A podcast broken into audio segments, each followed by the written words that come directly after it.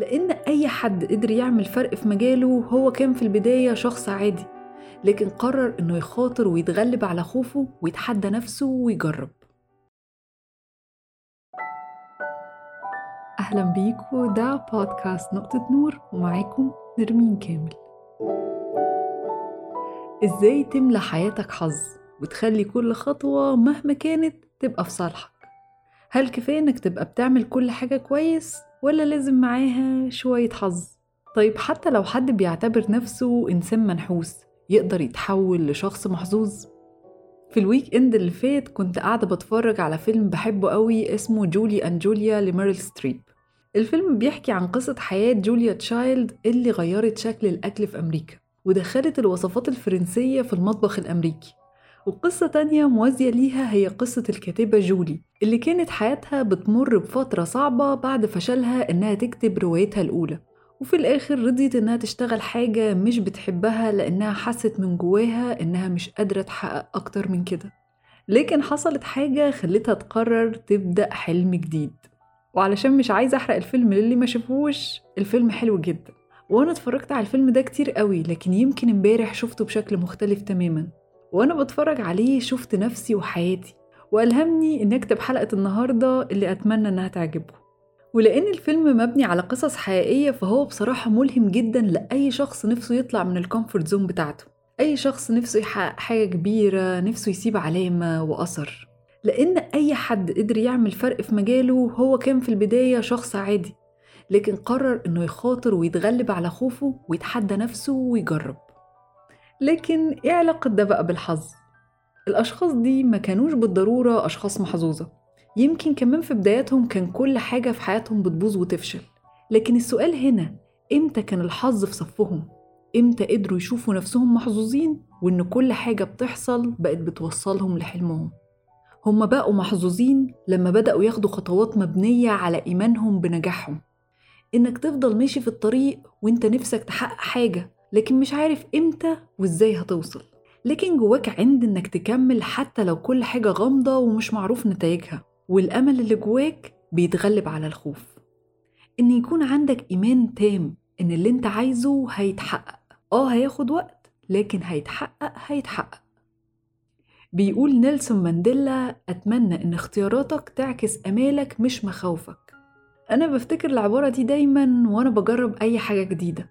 أو حتى وأنا بقابل ناس جديدة وجودهم غير حياتي أو ساعدني إن أنا أكون أحسن. ويمكن ما كانش كل ده حصل لو كنت فضلت مستخبية جوه قوقعتي وخايفة إني أجرب. ولأن العقل دايما بيحب يحافظ على سلامتك فدايما بيحط أسوأ الافتراضات ويخليك خايف من الحاجات المجهولة. ودايما قاعد في ال comfort zone المنطقة الأمان الجميلة اللي ما بيحصلش فيها أي حاجة.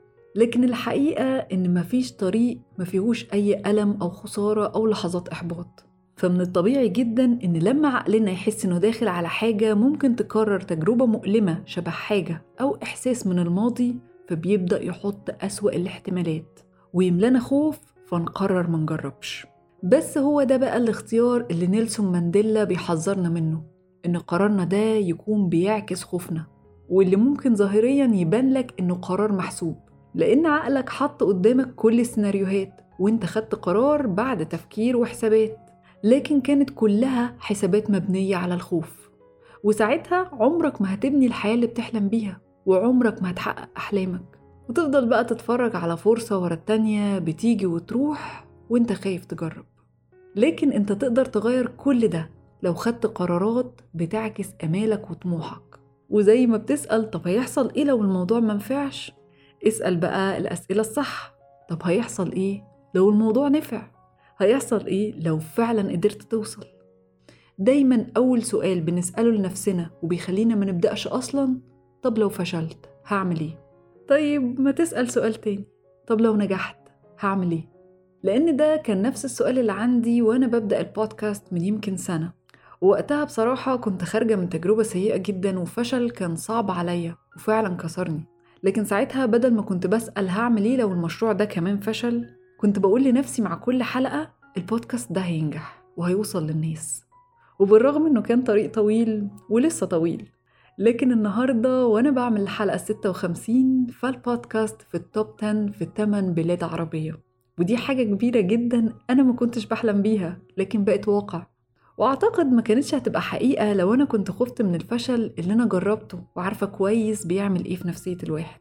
لكن أنا اخترت إني أبني حياتي على الأمل إن يبقى عندي إيمان إن كل حاجة بعملها هتوصلني لمكان كويس. وكنت حاسة من جوايا إن المرة دي الحظ هيبقى في صفي.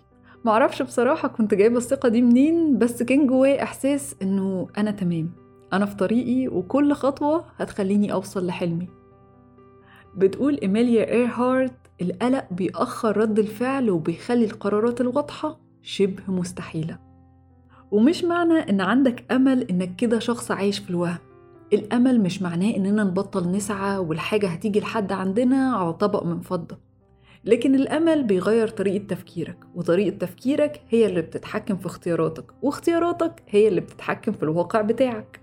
فلو اختياراتك مبنية على الأمل والتفاؤل بدل من الخوف فهتتفاجئ إن سلوكك وكلامك اتغير تجاه كل موقف بيقابلك. ولما بيكون عندك طاقة إيجابية بيبدأ الكون يبعتلك طاقة مشابهة. فتلاقي حاجات كتير بتحصل في صالحك ويبان إنك محظوظ لكن الحقيقة إن أنت اللي تسببت في الحظ ده بأفكارك واختياراتك. في قصة لطيفة جدا من كتاب The Luck Factor لبروفيسور ريتشارد وايزمان إنه كان بيعمل تجارب على أكتر من 100 شخص علشان يدرس هل في أشخاص فعلا محظوظة التجربة كانت إنهم حطوا في الطرقة اللي بتوصل للمكتب اللي هيتطبق فيه التجربة فلوس. ولو إن 90% من الأشخاص اللي كانوا بيقولوا على نفسهم إن هم محظوظين قدروا يشوفوا الفلوس المرمية. في نفس الوقت مفيش حد من اللي كانوا بيقولوا على نفسهم إنهم منحوسين شاف الفلوس اللي كانت قدام عينيهم. فالموضوع كله اعتقاد داخلي. لو حد من جواه مصدق إنه محظوظ هيشوف الظروف والفرص اللي تخليه يوصل. ولو حد تاني مصدق إنه منحوس فساعتها حتى لو الفرصة قدامه بتقوله أنا هو اتفضل. هيقولك لأ أنا مش شايفها دي مش فرصة ده أكيد خازوق. ده حتى نظرة الناس للمواقف الصعبة بتتغير لما بيكونوا مصدقين إنهم محظوظين. وقصة تانية في الكتاب إن شخص من اللي كانوا بيقولوا على نفسهم إنهم محظوظين جدا وهو رايح لدكتور ريتشارد وقع ورجله اتكسرت. فلما دكتور ريتشارد راح له المستشفى قال له ما أعتقدش إنك دلوقتي حاسس إنك محظوظ. فكان رد الراجل عجيب جدا. قال له إن آخر مرة رجله اتكسرت قابل الست اللي حبها واتجوزها وإنه سعيد جدا معاها. ولو ما كانتش رجله اتكسرت وما كانش راح المستشفى يمكن ما كانش قابل حب حياته. فكان مقتنع تماما إنه رجله اتكسرت المرة دي لسبب ما هيعرفه بعدين.